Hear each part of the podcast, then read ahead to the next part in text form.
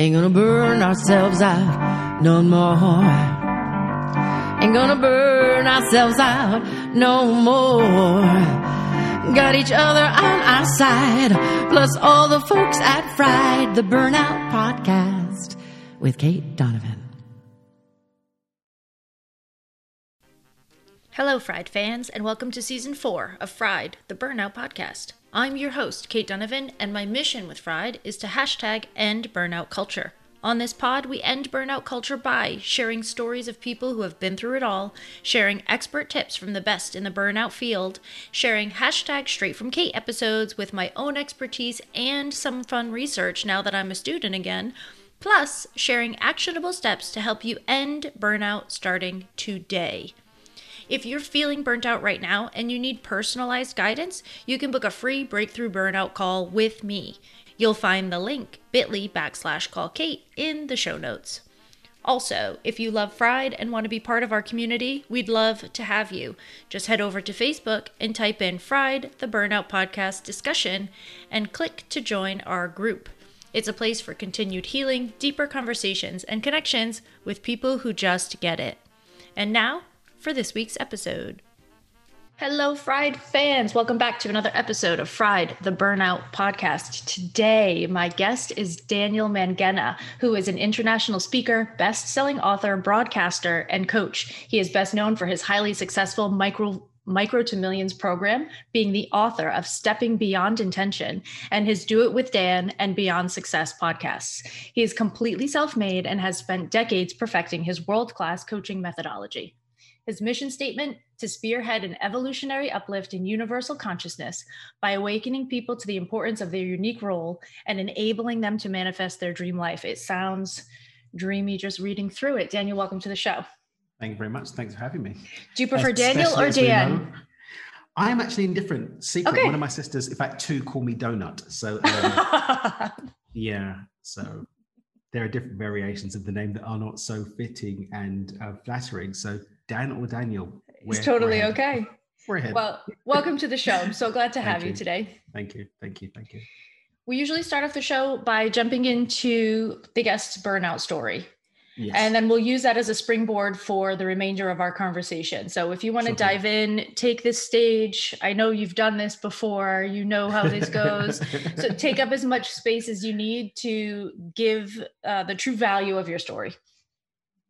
Well, I think the, the real conversation that let me see the futility of what I had allowed to burn me out came in a conversation I had, I would say, I, I want to say eight years later, when um, a friend of mine said to me, Dan, why do you care so much about what other mm. people have to say?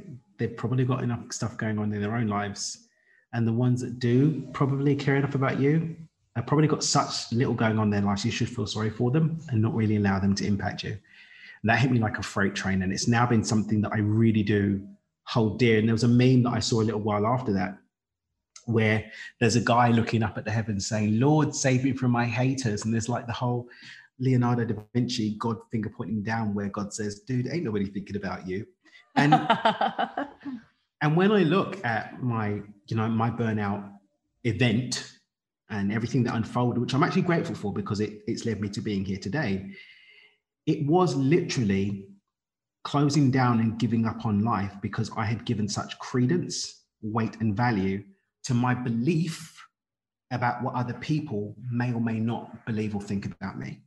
Mm. Were there people that maybe were thinking it? Yes, enough for me to get to the point where I, I got to, which was actually not even in an emotional outbreak, but quite calmly sitting down and thinking, oh, there's not really a point me being any, here anymore. Mm-hmm. And actually committing myself to the process of actually committing suicide. That mm-hmm. was my burnout. It wasn't, oh my God, energy gone and oh, I'm sick. It was the flames burnt bright, it's burnt out. There's nothing left. There's literally nothing in the tank, nothing to contribute, nothing but me being a pain, nothing but me being a shame, nothing but that to give. I might as well take myself off the board. And that was my burnout story. What happened before that? So I lost my second multi-million pound fortune at the age of 23. Ended up winding up in jail for the way that I'd lost my first multi-million pound fortune. I'd had an unlicensed investment business. And the crazy thing was is that it didn't even need to end up being a prison situation for me. But I was young and arrogant and basically a bit of a toe rag to the police officers on my case. Like I'm talking about like yawning in the interviews and rolling my eyes at them, being complete twat, really. I mean, you And, were that um, age though. I, I was that age, and Yeah. I had the arrogance of youth behind me. I hadn't been tested by life, and as far as I was concerned, I hadn't done what they said. So screw them. I'm just gonna. Do you know who I am? Thing. They didn't they're like, care. "Oh." Again, people don't care who you are. People don't care, and um, and they came. They came. You know, we had two trials. The first trial we won, but there was a couple of hung jury. We don't in the UK. We don't have what you have in the US of the Yeah. double jeopardy thing. So right. if they don't get you on the first time, they can try again. So they tried again and were very vigilant in their attempts. And there was stuff that happened. And regardless of the circumstances, at the end of the day, they won. Kudos to them. And uh, I had to face the fact that I don't know everything. I'm not invincible. I'm not. I'm not Johnny Big Socks that I thought I was. And that was a lot because a lot of my identity was tied up in what I'd achieved Mm. who I thought I was, what I thought I knew. And little did I know, and this came later, what I thought about other people's input and the amount of weight I gave to other people's insights into that. And a big part of the journey of healing was coming to accept that even when you do have grounds for blaming other people or all of the things, doesn't change anything anyway. So are you gonna sit here and waste your current now, your present moment, fussing over what other people may or may not have done or may or may not have meant? Or are we going to take this opportunity to create something else going forward? And my work accidentally has become doing that for myself and then empowering other people to do the same. So I feel like in in my life and in a lot of burnout situations, there's a lot of value put on the external accomplishments. And it comes from a couple of different places. One, I need to prove myself to the world in some level. So if Mhm. enough people say that I'm great, then I can finally accept the fact that I'm great and then I can actually own my value as a person yeah. right and the the other part of it for me was i have to perform a certain way for people to do these things and i Mm. think i know what those performances are but i'm Mhm. making it up as i go along and there's a lot Mhm. of assumptions Mm. about what people may want need desire prefer from me that Mhm. i am deciding for them and then supplying it and then getting Mhm. frustrated when i don't get the response that i want and it's all predicated on things that we have no direct control over. and that we're assuming Perspective lenses and the illusion of control over other people, Yeah. which is just keeping us out of the conscious position that we can be in to do something for ourselves. Yeah. You know, I was having a conversation with someone earlier today around, um, you know, world hunger, poverty, all the things. And, you know, they were kind of on the fence of billionaires should all be burnt at the stake. Where's the new revolution? You know, the Mhm. French had it right. Billionaires don't want to feed the hungry, kill them. Okay, cool. But doesn't really work like that. Let's say, for example, um, there's a specific uh, outroar at the moment of Richard Branson, who's a hero of mine. Specific outroar that he's going to space when he could be feeding people. The money that he's spending on spaceships could be feeding people. Okay, let's assume, for example, first and foremost, Richard Branson's not using his own money to feed people's investors who are getting a return. A lot of it's going to be institutions, the money of which is coming from your 401k, your pension fund. So you're investing, not him. He's not d- d- redirecting funds from the homeless. He's taking the common people and actually giving them the opportunity to be a part of it. Number one. Number two, let's just say he sells he sells all of his shares in Virgin, all his Virgin companies, right? Cashes out. First and foremost, by the time he gets the end of the shares, they're not going to be worth as much. So we're going to be looking at maybe 10% of that. Maybe we get a billion, 800 million, a billion. I think he's worth about $8 billion at the moment, something like that, right? How many people he's going to feed with a billion for how long? 8 billion people in the world, $8 a head, maybe, maybe if we get cash out. Or if he, even if he gets full value, a billion, $8 billion, 8 billion people, there's $1 per person. Is that a meal for everybody? And let's look at the income, the exponential increase in people that don't have the capacity to feed their families because of the fact they don't have a job. There's no industry that's supporting them having something to aspire to. Okay. Or instead of us going outside of our realm of influence and trying to string him up, what if we were to take that energy and to look at what we're doing in our own lives to actually create real solutions in our But then we would have to do something, Daniel. and then we couldn't blame other people, right? It's just like activism. I'm a bit of an activist, like to put, but I'm active in actually creating solutions for things. I don't make a big song and dance about it. We do some nonprofit stuff with my family. We actually actively go and build schools. We actually go out and support the teachers in those schools. We actually go and feed the kids at those schools, give them education, give them opportunity for opportunity, so that they can then be the beacons to actually create value in their local area and planting seeds that way. I could run around screaming and use my, I know, a couple hundred thousand people across social media to talk about, oh, Richard Branson and Jeff Bezos, or I could actually do something. It's like, what are we going to Yeah. do? Which one are we I don't I don't actually I I don't um share that like sort of I feel like misdirected anger at Mhm. billionaires. I I, Mhm. un- I understand where people are coming from and I know Definitely. that it's easy to get caught up in the basically the propaganda Mhm, mhm, mhm. the situation, but I, I'm with you on this one. but but how many people are being burnt out because their energy is being directed to things that number one have no direct influence on their life, number two They don't even really mean anything, and that they can't control. Like Yeah. how many of us have done that? Yeah. And that not only, I think the other part about it that's important for me is not only can you not control this thing that you're talking about, but also you are making a severe judgment of another human being. Mm. Mm. And where do you get off? Like who who are you Mhm. to do or say that? Mm. And I think this is the the other part because we are like you were saying, other people's judgments of you or your Mhm. assumption of their judgments of you was a major Mhm. part of your burnout, Mhm. right? So this is really important. And now what we're saying we don't want other people to do to us because nobody wants to walk around feeling judged and unimportant and Mhm. not valuable. So Mhm. the judgment that we don't want to take on and the judgment that's burning us out because we're afraid that it exists, Mhm. we are pouring into somebody who we don't even know. My wife and I had a conversation about Elon Musk the other day, and um, Weird guy. Weird guy. my wife man. she had some stuff to say about him. I was like, "Babe, have you ever met him?" No, but he's this and he's that. But babe, Have you ever met you ever him? met I've listened to a lot of interviews. I'm I my his brain fascinates me. Yeah, definitely. His brain fascinates me. So I've listened to quite a few interviews with him and and I my personal opinion is he's a little strange. I don't think that that strange is necessarily good or bad. There's no It's just- value attached just- to just- it. Definitely some difference from the, some breaks from the norm. Yeah, just a little just a little strange, you know. strange. But do you know what?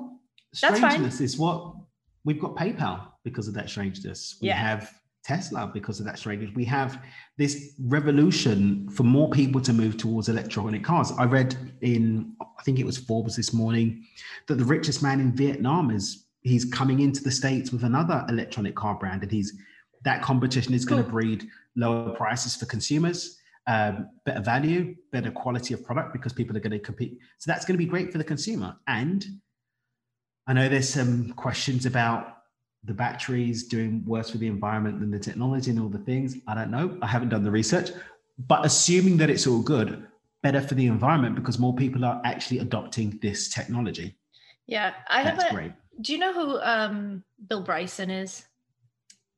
He's Why a, do I know that name? he he writes books about he wrote book, a book called um mm, something something the history of the world like the untold history of the world the Oh, the history of history of the homes world. yeah, yeah, yeah, yeah, and, I like, think I know. Yeah, the mhm, the mhm. history of items in the home and and Mm. things like that he's a really fascinating guy and one of the things that he writes about is or that he wrote about in one of his books that has stayed with me for years is Mhm, that when we started using toilets mhm. happened in London first. This Mm-hmm. is where we got into toilets. wasn't thank you London for toilets. You know, so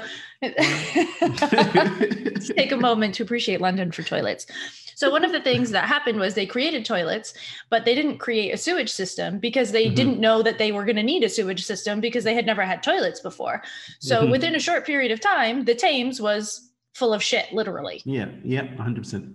So they had to create then, because of the result of their action, they had to create a system that would avoid this problem. And I think people want to believe, and I think this is actually a burnout thing also. Mhm. People want to believe on a global scale and on an individual scale that we can move forward in such a way that will never make anything that we have to clean up after.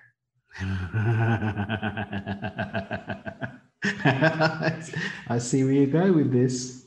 Right? There's there's going to be some poo from our inventions. No matter what. Mm. no matter what we created these windmills and they uh, and people were like this is so exciting. We're killing birds. Right? Like Mhm. we're going to create these electric batteries. It's it's we're going to stop using gas as a resource because it we're going to run out and we need these solutions. So we're coming up with a solution. Maybe the batteries are kind of shit and we're going to have to figure out something to do with that. I think that we would do better to be focused on an internal belief. So my book is called The Bounce Back Ability Factor, and bounce back ability, part of being bounce backable is having an internal belief that no matter what shit you create in your life, or no matter what shit happens to you in your life, because some of it you Mhm. create and some of it just arises, Yeah. Mhm. it just happens, that you have the wherewithal and the trust in yourself to create a solution for it. Mm. Mm, I love that. And you know what really is ringing in my bones? My body's really feeling this right now. It's remembering that we are bloody human. We are not going to see the whole playing field. We're not going to be able to calculate all of the things. The greatest chess player in the world is still going to get outflanked by a computer. There's always going to be something. But the gift is instead of burning ourselves out trying to work out all the angles, focus on being resourced to be able to deal with the angles or at least to Right. collaborate with others who may have the solution. Right. Okay. So now we're going to get, I asked um, Daniel before we started this conversation if you're okay being challenged. And we're going to get to that now. And we're going to get to it for a couple of reasons. Uh, Yeah. One of the reasons is because you appreciate Richard Branson. Mhm. That's one of the reasons. And he has a lot to say about how he's never really done anything on his own. There's Mhm. always been a lot of smarter people supporting him. He's done well with choosing people, et cetera. Mhm. And now we're talking about using our resources, i.e., people, Mhm. sometimes, not not only, but i.e., people in in certain situations, to help us get through things, which Mhm. is literally the number one behavior, the only behavior up until this moment in the world of research and science that actually is part of the measure of our resilience is our ability to ask people for help. Oh wow. There's no other behavior that they've related correlated with resilience yet. There's characteristics that they've correlated, but the Mhm. only behavior they've correlated with resilience is our ability to ask for help. Wow. So, Hmm. my bone to pick, Duh, duh, duh. my bone to pick is that in your bio, Mhm. there's a sentence that says he is completely self-made. Mhm. That's how it starts. Yes. And my father-in-law used to say this. He he built a, an amazing company after the fall of the Berlin Wall in post-communist Poland. oh wow. You know, like uh, uh, he imported gas for farmers. Mm-hmm. It, it was he was very successful, and Mhm. It always niggled at me when we'd be at his house and he was like, "I did everything by myself." I was like, "Yeah, while your Mhm. wife was your accountant and she was raising your kids and cooking three meals for you a day." Like, Yeah. no, you, no, you didn't. Yeah, I think So there's a, there you- are collective agreements Yeah. around there are collective agreements around the, the term self-made. And I Mm. think the context that we specifically use it in, specifically, and maybe this is something for us to bring some clarity to, although it's Yeah. never brought up before, so this is a good one, is when people see success, they assume that it was handed Mm. to the person. So when I use the term self-made, self-made business, whatever, it's not that I wasn't supported in my journey, it's that I wasn't gifted it. It was still Do you think the it- there's a that I difference? marshaled. Between those things at the end of the day. Yeah, because it's the resources that I marshaled. It It's the same if they were given to you, though. Those are the resources that you marshaled if they were given to you. I'm with you. I see you there. But from a from a perspective of, say, for example, um, there was a meme I saw once that said people only ever got rich if by er- inheriting it or treading on the backs of the Of- working of- class, Right. right?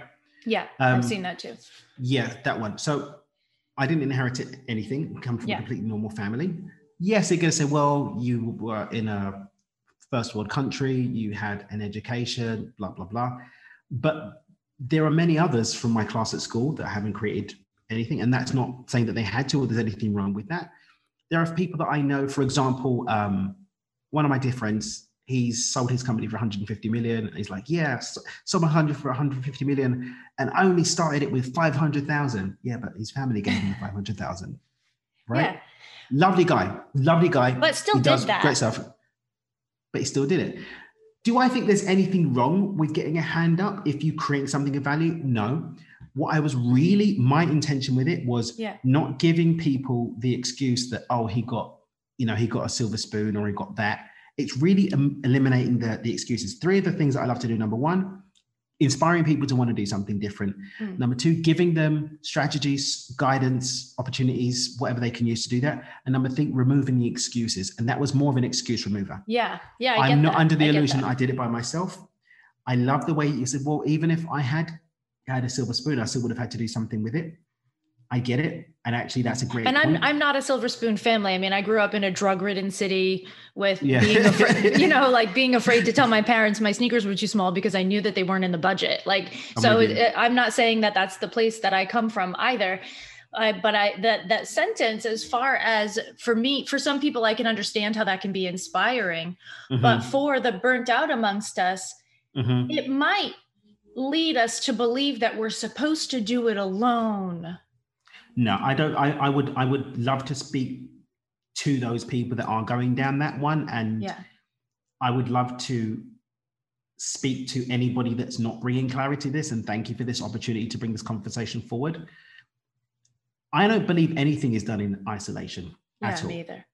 Nothing's done in isolation, um, and success is always going to be, I believe, a communal effort, even if that community is indirect Yeah. even if it's the community effort between you and the people that buy your products from you or buy your services. or the people that created the instruments that we have on our desk right now so that we can have this conversation you know what I mean? Exactly. like there's a thousand people that needed to exist just so that we could have this Exactly. the, the software and the and the hardware and the Mhm. like all the things Mhm. My thing, like I said, with that was just not having the excuse that I can't do it yeah because the people that did it had something that I don't have.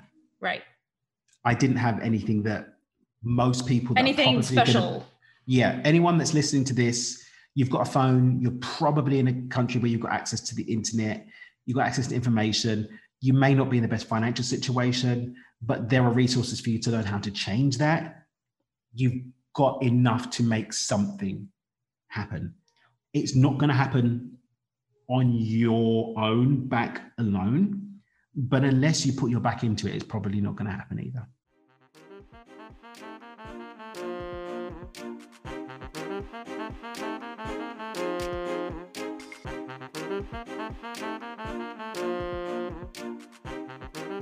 Fried fam, I tell you in nearly every episode that step one of your burnout recovery is blood work.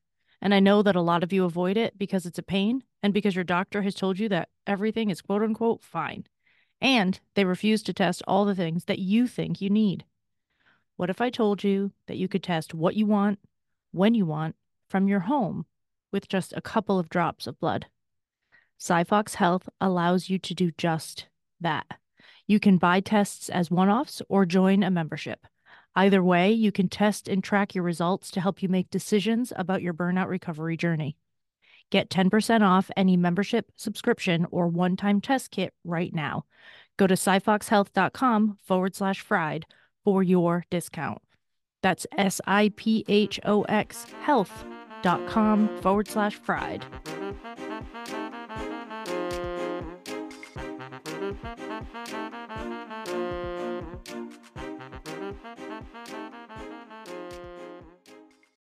Yeah. So what do you think is the difference between like you said there's some people that you know that you know that you grew up with that didn't necessarily create anything and that's fine because not all of us No, not all need of us to be in this of us are space. consumers. yeah Some right consumers, like and and th- good. and thank you for being a consumer. I appreciate your ears and your mind and your heart. Thank you for being here. we love And that. now to our regularly scheduled programming. Um, so not everybody is going to be in this place, the kind of space that that we uh, take up.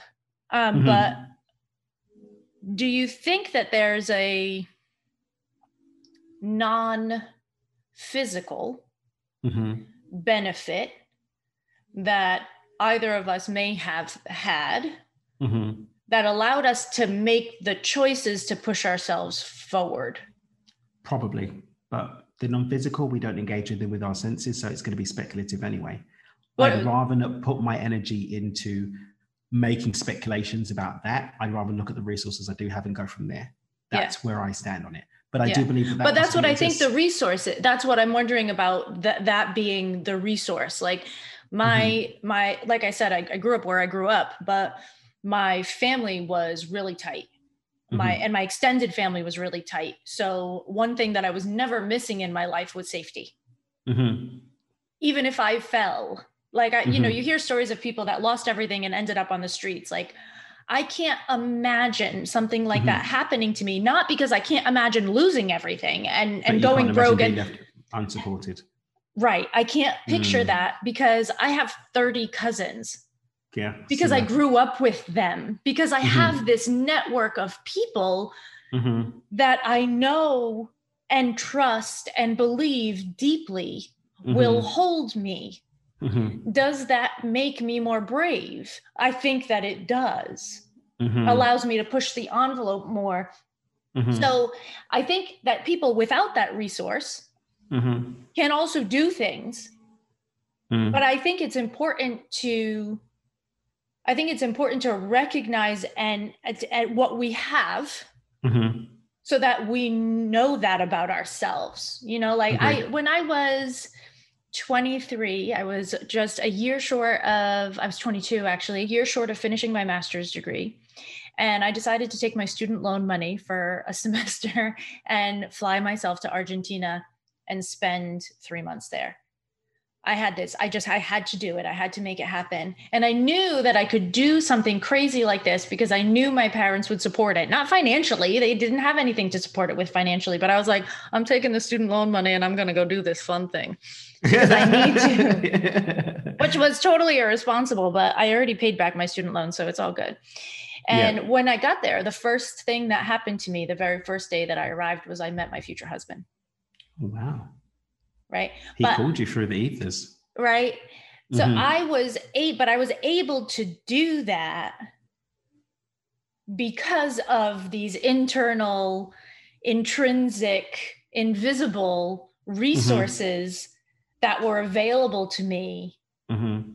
because of the family that i grew up in i mean that we fucked some things up too in my family like Yeah. don't get me wrong they i Yeah. I also work too hard and think too much about other people and then you know Yeah. whatever There- the things. yeah there's issue like there's there's ups and downs to both sides but i just think it's important to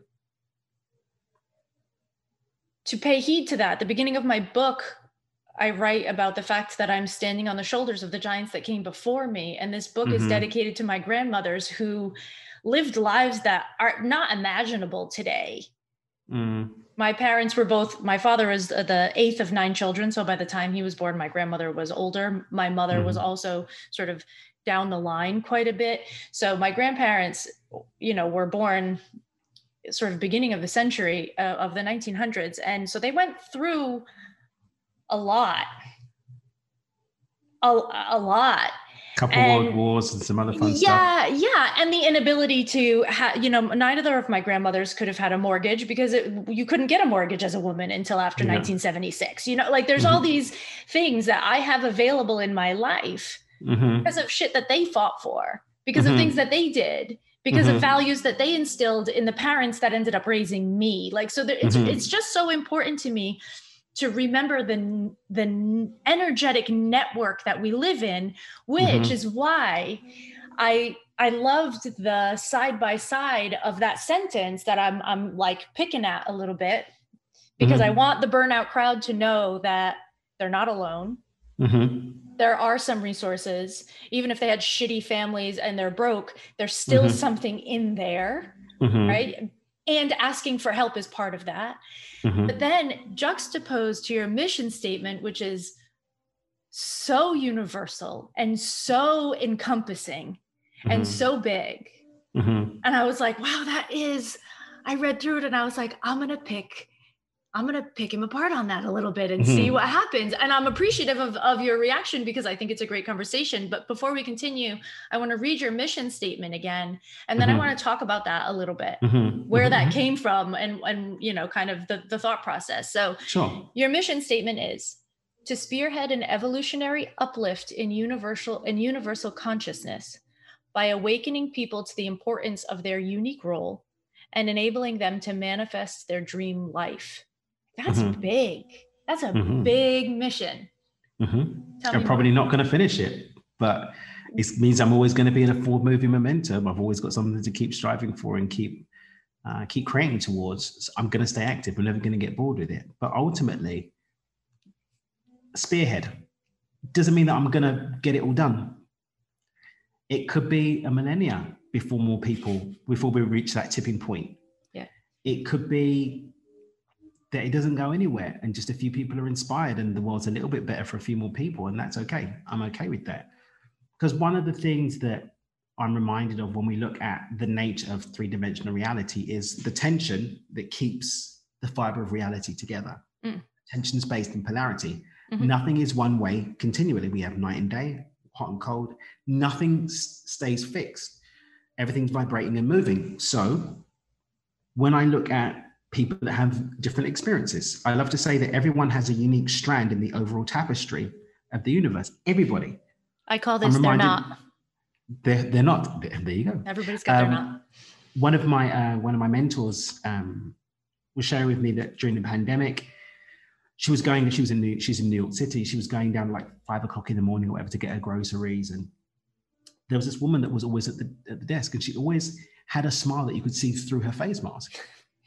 Right? And so when people were going through this trying time and it's early hours in the morning and they have to have this inconvenience just so they can get some food for their house.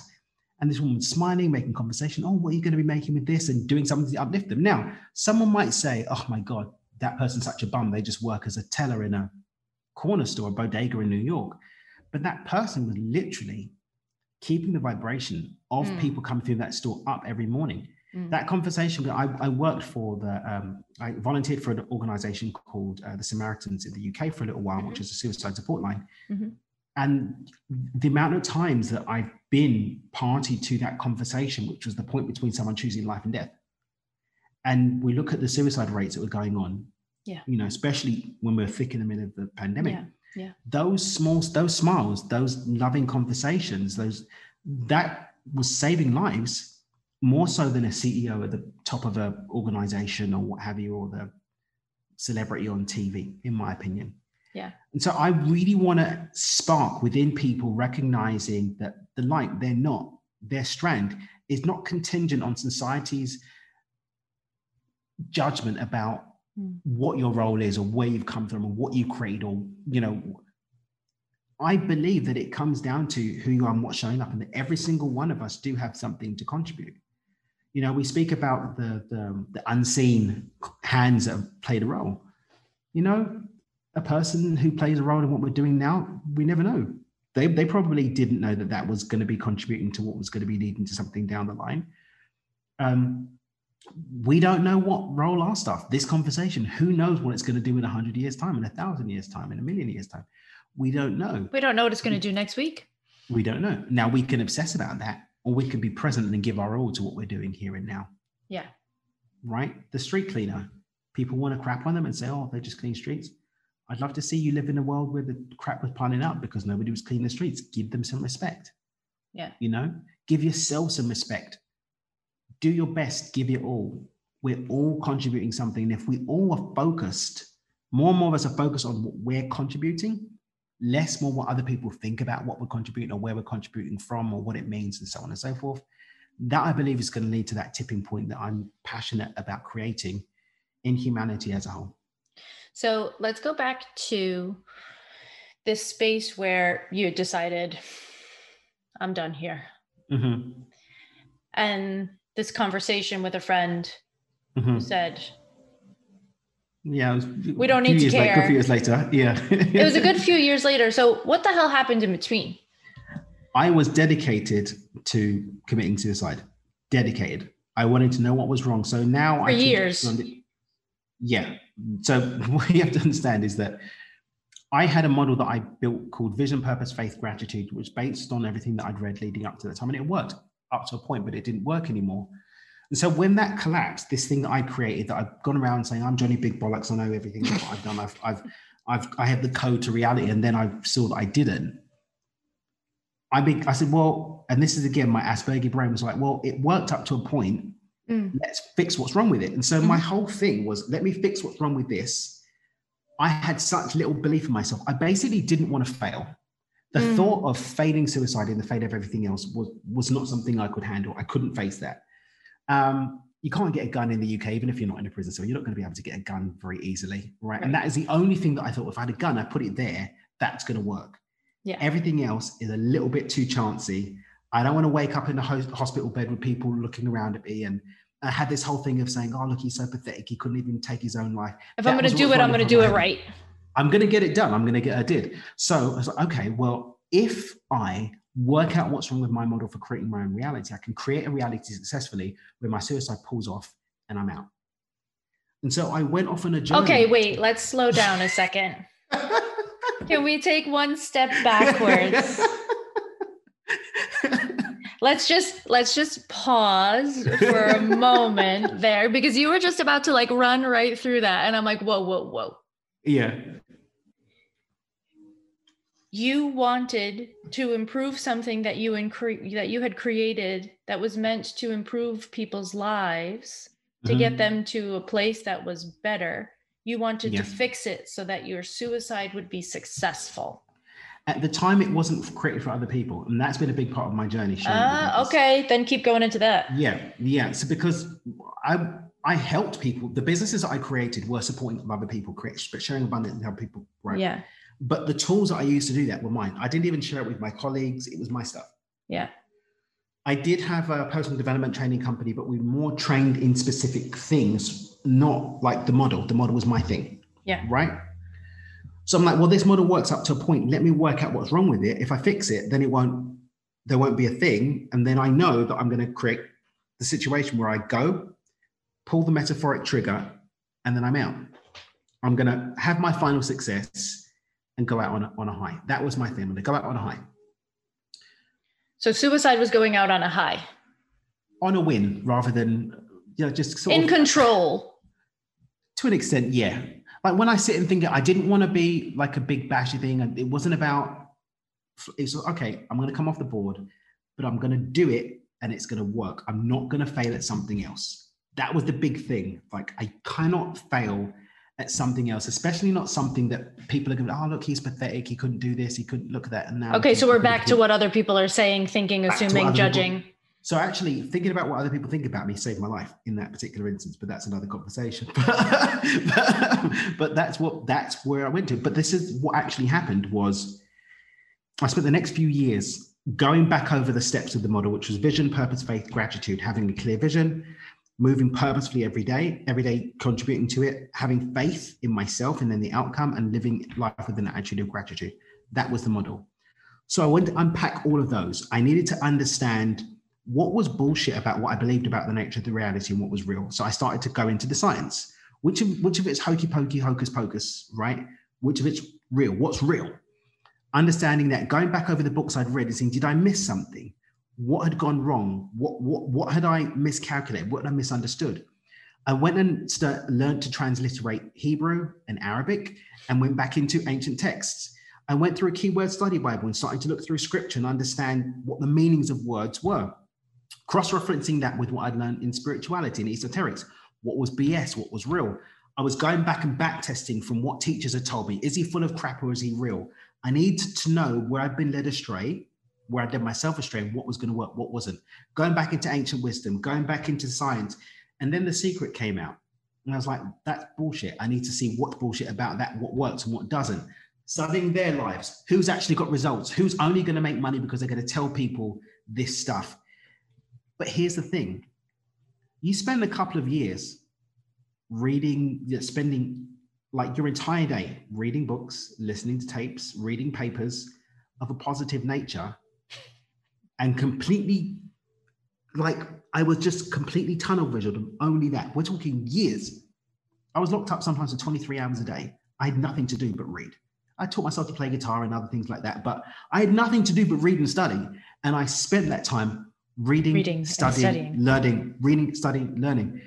And then I didn't even realize it, but I got out, started to rebuild my life, started my business. That was going really well.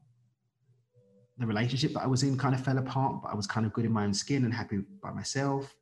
I was learning to deal with the, the diagnosis of my Asperger's and integrating that. And I woke up one morning, realized, oh shit, I've been choosing life.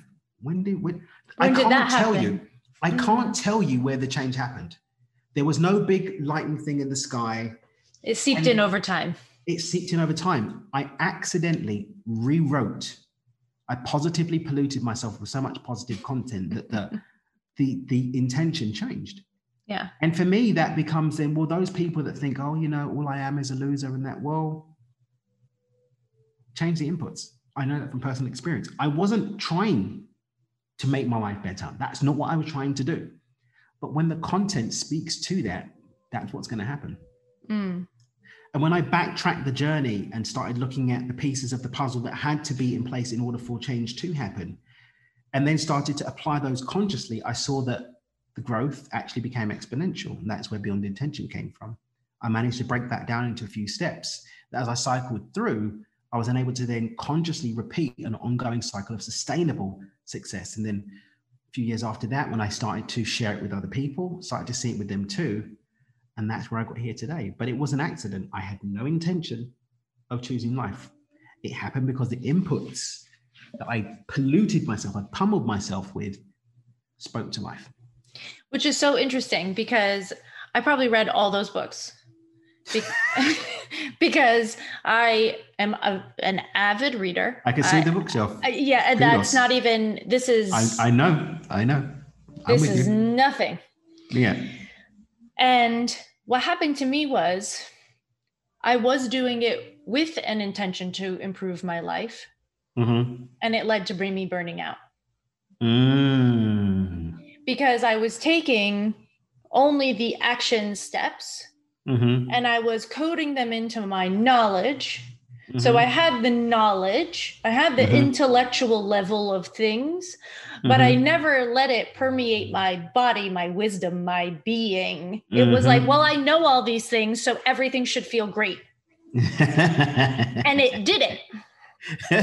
so I was real confused. Do you know what's really hilarious about that? Because what I see more is people doing that with the energy, spiritual that aspect of the non-physical. Yeah. And a big part of my whole stop meditating movement, I've got t-shirts and snapbacks and everything, is yeah.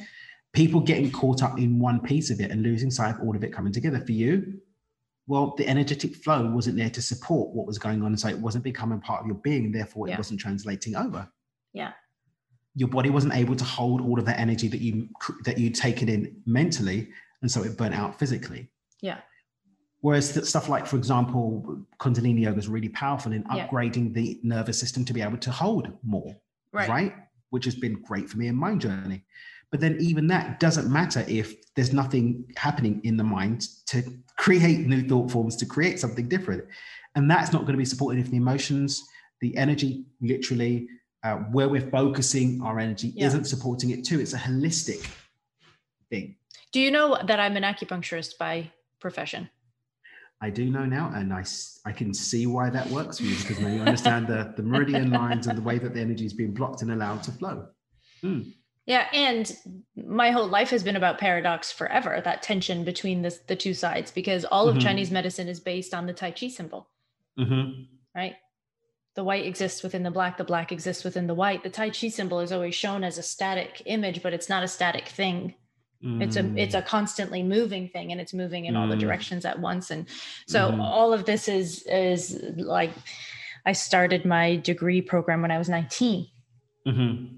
So it's been it's been half my life now of all of this. Um, and there was something that you said before that I lost because then I, I, went down this journey with you into other things. Oh, this is what I'm thinking about. So, a lot of times when we're talking about recovering from burnout, mm-hmm. I have to explain to people that there's such a thing as psychosomatic, right mm-hmm. of course so there's some emotional energy stuck somewhere some mm-hmm. physical thing is created but there's also such a thing as somatopsychic that there is some physical thing happening in your body and it creates mm-hmm. a certain emotional energy etc mm-hmm. and what i think that you are saying now if i understand you correctly is that i'm using those descriptors to talk about symptoms mm-hmm. and you would be using them to talk about intake so you can take in information through mm-hmm. your body and it will affect mm-hmm. your mind, and you can take mm-hmm. in information through your mind and it will affect your body. I believe there's a symbiotic relationship between yeah. these parts of ourselves. Yeah. Um, when I teach, I teach about something I call the flow funnel, which is where I depict actually pure energy and matter and the journey of a thought into but it's not like this thing. It's happening in quanta in snapshots. There's a boom boom boom. We're yeah. moving in and out of form and it's happening at a pace that we i don't believe we can humanly depict. But there's a symbiotic relationship. What i'm feeling thinking and and doing how i'm moving through time and space the thought forms i'm holding the vibrational flow are all dancing together and we experience snapshots of that and we call it our physical reality. Mm and we can interject with intentionality to change what's going on with the direction of vibrational flow through our emotions. We can use our emotions through the body out to direct the vibrational yeah. flow. That can then impact the thoughts. We can direct our thoughts to change what's going on with our unconscious behaviors. Our body can be directed to change our emotional state. If I do this, and right. I can change yeah. my emotional state. Yeah, power poses. I can, right. I can change my thoughts based on when I go into a familiar place, I'll have unconscious thoughts that lead me back into triggers. So there's a relationship between all of them, but we can interject. And when we start to change the environment, like I did with myself, it will change and seep into what's going on. Yeah. Having an uplifting feeling when you're in an uplifting environment is an easy thing to do. When the yeah. environment's been changed to be something that's emanating uplifting energy, that's going to have an impact. It's going to change yeah. the combination of things going on, not always to a great degree when we start to starve ourselves of nourishment at any level, I believe we can start that cascading effect into what we call burnout, which may be experienced in the body last, but that's not where it starts because the body is the last point of experience of what starts off as a vibration. So we burn out vibrationally first, which I believe is cutting ourselves off from vibrational nourishment. We can burn ourselves out mentally, trying to take on too much without a space for the energy to move, either energetically through exercise, through things like yoga or spiritual practice, or through using those thoughts, or through moving it through our body by actually acting on it. Um, that's my belief on it. I may yeah. be wrong. Who knows? Maybe I'll ask St. Peter one day. Until then, I'm just going to keep going on with it until it stops I, working for me. I absolutely agree, and I, I want to, I want to highlight this idea of burnout being a result of a thought slash belief slash decision that we make at some point mm-hmm. to prevent nourishment from being in our lives mm. on some level on some level on some on, or, and sometimes on on all levels mm-hmm. so we deprive ourselves of uh, physical nourishment because we don't paint the wall that we hate the color of and we deprive mm-hmm. ourselves of emotional nourishment when we don't share ourselves with the people that we love and allow them to be there and support mm-hmm. us and mm. and et cetera et cetera et cetera mm-hmm. which mm-hmm. is um, we talked a lot about environment earlier this season on the podcast with my friend carolyn brown who's a nutritionist in denver boulder Mm-hmm. Um, and she moved from New York City to Denver, and we talked a lot about this change.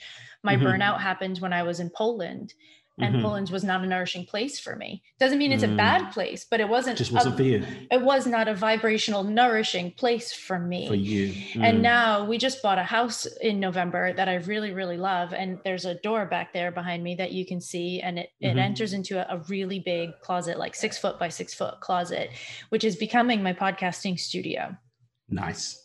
And I've already done all the practices, right? It's been saged, it's prepped, mm-hmm. it's, you know, and it's I good. already feel so good in there and I'm not even in there yet. Mm-hmm. Mm.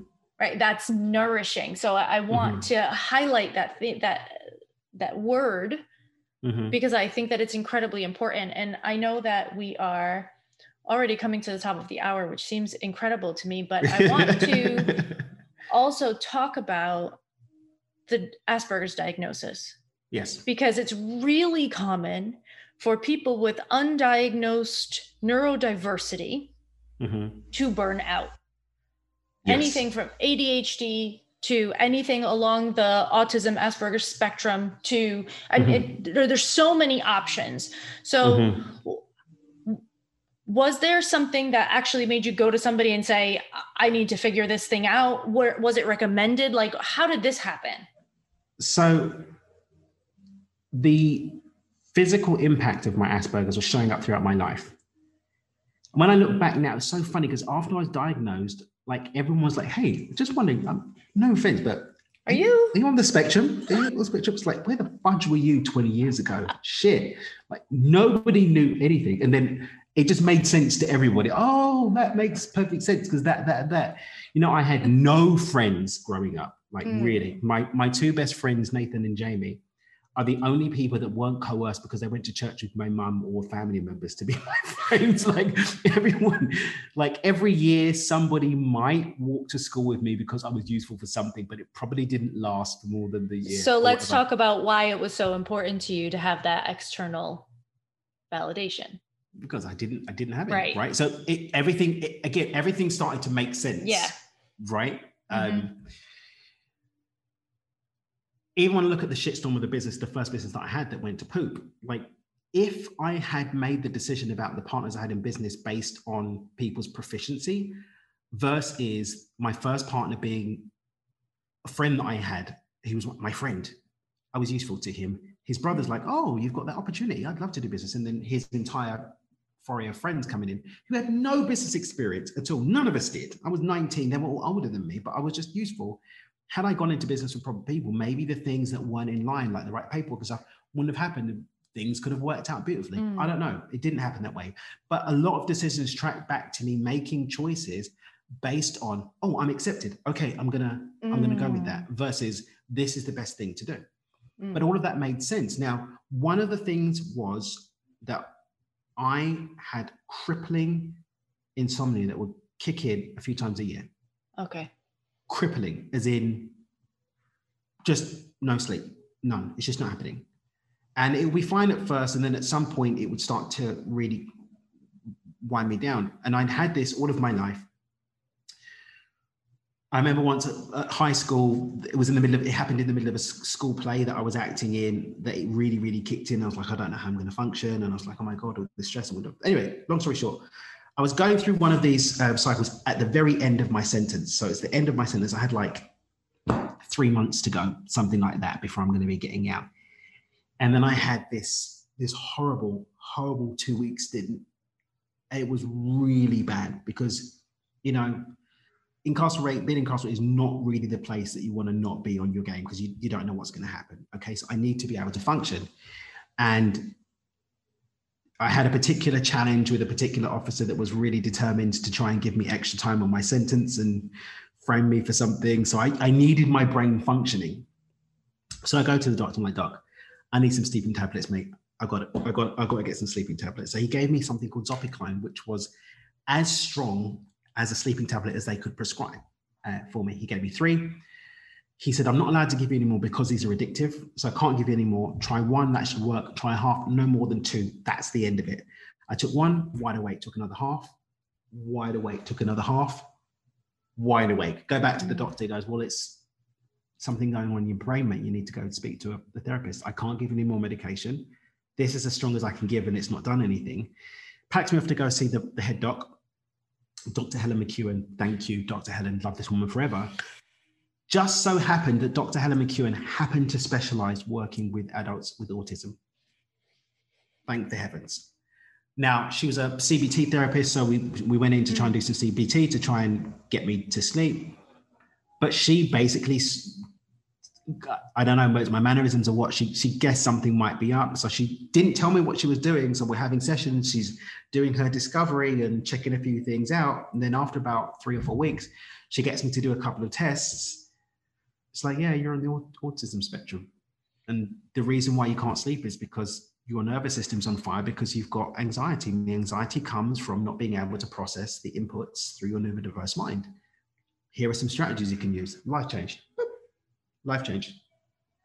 I've had insomnia once since then, maybe, and that was only because there was some stressful stuff going on in my life. Um, a friend of mine was was really it. Other than that, not had it. The general anxiety gone, social anxiety gone. Why? Because one of my gifts is learning things that are systemized. So I went back to what I'd learned um, with social dynamics because I couldn't talk to girls, so I learned to go and be a pickup artist so I can talk to girls. and um, which actually works. It's crazy how this stuff works. And then realized one of my gifts is anything systemized, I can learn it. So I was like, Yeah. oh, well, part of the process of being a pickup artist is learning to build rapport. The reason why men don't end up get, they get friend zoned by women is because they build too much rapport and it triggers the friend response in a woman. So what did I do?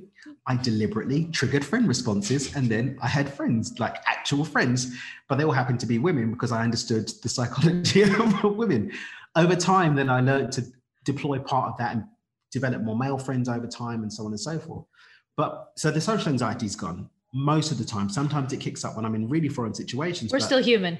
we're still human, but for the most part, I've got enough tools so that, oh, okay, my anxiety is kicking up here. I need to take a breather, or I need to express, hey, I'm like not really comfortable right now, or you know, excuse myself and go away. r- You know, resource Create some come back. nourishment for yourself. Exactly, nourish myself. Um, so yeah, that was my that was my Asperger's story. It was my insomnia actually led to me speaking to a particular doctor who just happened to be a specialist. Since then, I've worked with other people as well and worked with developing my my toolkit to deal with the neurotypical world. But um, but it started with that diagnosis. So this has been a big hour. it feels like 20 minutes though. I know, but it's been a, we have we have talked about a lot here. So I'm going to do a quick recap and Yeah. then ask you to tell people where they can find you, ask if you have any last minute words and and all of that. But Yeah. so I want everybody to just take a minute and consider where you may be able to add more nourishment in your life Mm. consider if there's maybe a physical thing or a diagnostic thing in your world that's contributing to your burnout and or overall feeling like shit that needs to be diagnosed. This is why on my intake form for free calls there is a checkbox box that says i have seen my doctor.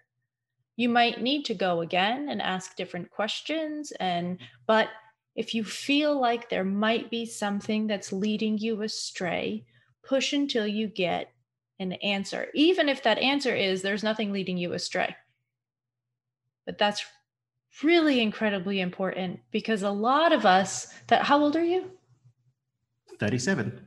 So I'm 38. So uh, in our age group, a lot of us went undiagnosed because this was not talked about as much Mm. it was not as well known. There's been a lot of Mhm. neuroscience research in the meantime. Mhm. Women are especially underdiagnosed with neurodivergent things. I was going to say issues, Mhm. but I don't really think that they're issues. I think neurodivergence is normal. so I don't even like the word divergence. I think it's, a crappy. yeah, it's, it's just a different normal. yeah. Um, but I think that that's really important. So, A, how can you nourish yourself? B, is there something going on that needs particular attention? And C, no matter where you are in despair with burnout, because burnout often comes with despair as a word that is constantly repeated, there is a way to get you to the tipping point. And there are people like Daniel and myself and thousands of others that exist to help you get there. And so you are not alone, and there is help, and there are systems. And so I think th- those are my wrap up points. What would you add? And also, sometimes you're going to invent a toilet, and then the Thames is going to be full of shit, and then you're going to have to clean it up. Yeah, so be ready to clean your your shit, your shit up. Uh, uh, I would just love to say we've we've gone into a lot, right? We've gone down the rabbit hole and we've gone to different. I'm actually remembering all of the things we've spoken about. Here's the thing: take one thing away. Mm.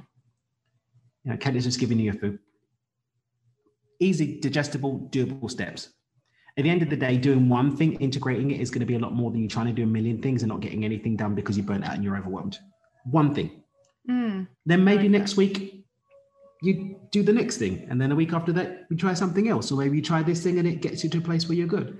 Just do one thing, do it consistently, get some expansion from it, and then add something else. When I always like to say, push your edge and not your buttons. Mm. Right? Growth is going to come from pushing the edge. There's going to be discomfort at the edge. That is growth. If there's no discomfort, you're not doing anything. You're saying the same. If that's what you want to do, thumbs up. Not for me, but there you go. But push your edge, but not your buttons. Because at the end of the day, what are you pushing your buttons for? To be a better person, uh, to be a greater person, to have more money, to do this. At the end of the day, we're all going to pop our clogs. We're all going back to the dirt. And none of this is going to matter anyway. What matters is the experience that we're having here whilst we're above the ground, the dash between the two dates, as they say about the tombstones. And if we're spending that entire time obsessing over how I'm going to be remembered, what's going to be my net worth, what's my balance sheet next week, what's going to be my Am I going to hit the target? Am I going to get a new Porsche? Was that, that person mad at me last week because I didn't do the thing they asked? exactly. Like, take life less seriously because at the end of the day, none of us are getting out of it alive anyway. Enjoy the experience. And when you're coming from it from that place, I think even the contrast and the tension that we're going to experience, like, oh, how interesting. Okay, mm. versus, oh my God, my world is ending. I just think if we just, the purpose of life for me is to live, mm. right? Agreed. Enjoy it, push the edge, not the buttons. Take away one thing. That's what I would love to, to leave with the listeners. I love that. And how can everyone find you? dreamwithdan.com. I've got free resources. Got a cool heart coherence visualization, might be good for the listeners. That's we love heart coherence minutes. around here. We love heart coherence around here. It's about three and a half minutes. You could inject in, you know, pop it in your day when you start to get that You just cut out for a second. I'm not sure why.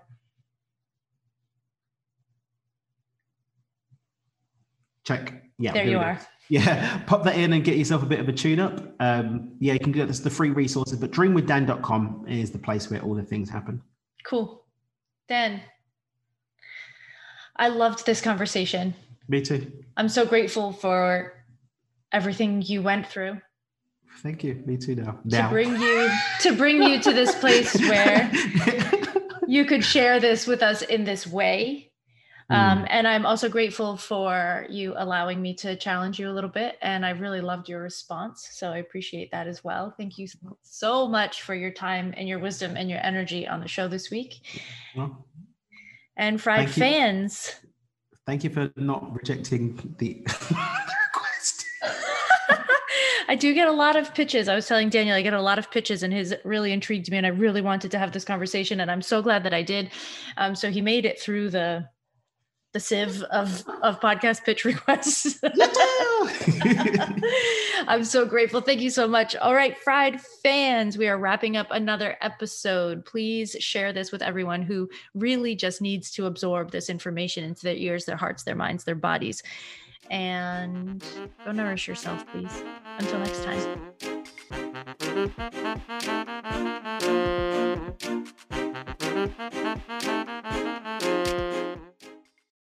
Ain't gonna burn ourselves out no more. Ain't gonna burn ourselves out no more.